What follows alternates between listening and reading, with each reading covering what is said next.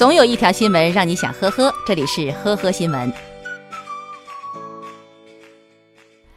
近日，江苏泰州晋江的小刘接到一个陌生电话，对方自称是快递员，因为弄丢了小刘的快递，要赔偿五十元，扫码即可领钱。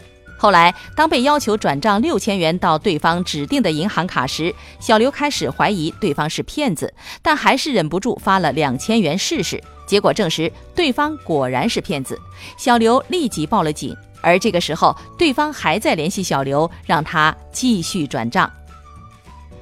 去年五月，上海的张小姐在微博某交友账号上留下了个人信息征婚。不久之后，一个叫穆帅的小跟班的优质男生找到她，对方自称姓程，在一家公司做采购，年薪有二十万元。两人在网上交流得非常的愉快，而且还在线下见了面。张小姐对程某的印象非常不错，觉得对方非常靠谱。交往以后，程某开始以各种借口向张小姐借钱，前前后后一共借了几十万元，还向高利贷平台借了二十六万元。后来发现程某劈腿以后，张小姐这才发现受骗而报了警。最后，警方查明程某已婚，而且在同时和三名女子交往，受害者都是三十岁以下外地来上海的白领女性，诈骗金额达一百多万元。目前，程某已经被刑事拘留。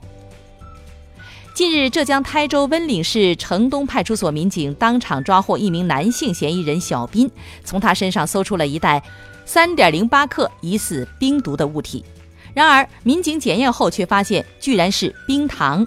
而小斌得知后也显得很是愤怒，他交代自己以微信联系毒友小超，称要购买一克冰毒，双方商议好一千元价格。事实上，小超当时手头上并没有冰毒，但是又想从中捞点钱花花，于是，在小斌不知道的情况下，拿冰糖冒充冰毒卖给小斌，以骗取购毒的资金。目前，涉嫌贩卖毒品罪的小斌和涉嫌诈骗的小超被城东派出所民警抓获。去年十一月初，上海静安寺商圈一家商场内的不少商户发现，包括洗面奶、化妆水、乳液、精华和面膜等商品总是不翼而飞。经过一番仔细比对，一名捧着鲜花、打扮斯文的女性顾客引起了警方的注意。后来，警方在他再次企图作案的时候，将他当场控制，并在他身上包内查获了当天偷盗的大量食品和全新的衣物。经过调查，民警发现。犯罪嫌疑人倪某此前在某外企从事人事工作，其实并不太差钱儿。因为自己的婚姻不幸福，于是她试图通过偷窃来发泄自己的感情，以此来博得丈夫的同情。二零一八年十二月二十八号，浙江金华东阳的一辆宝马七系轿车倒车时，未注意后方来车，不小心撞上了后面的保时捷卡宴。事故发生以后，两车人员情况一切都很正常。报警的报警，说事情的说事情。然而，就在交警处理的时候，发现宝马车司机吕某竟然是公安局通缉的逃犯。此时的吕某一个挣脱，撒腿就跑，还没有跑出两百米，就被外勤人员抓获并控制。经查，吕某和他人因合同纠纷被起诉。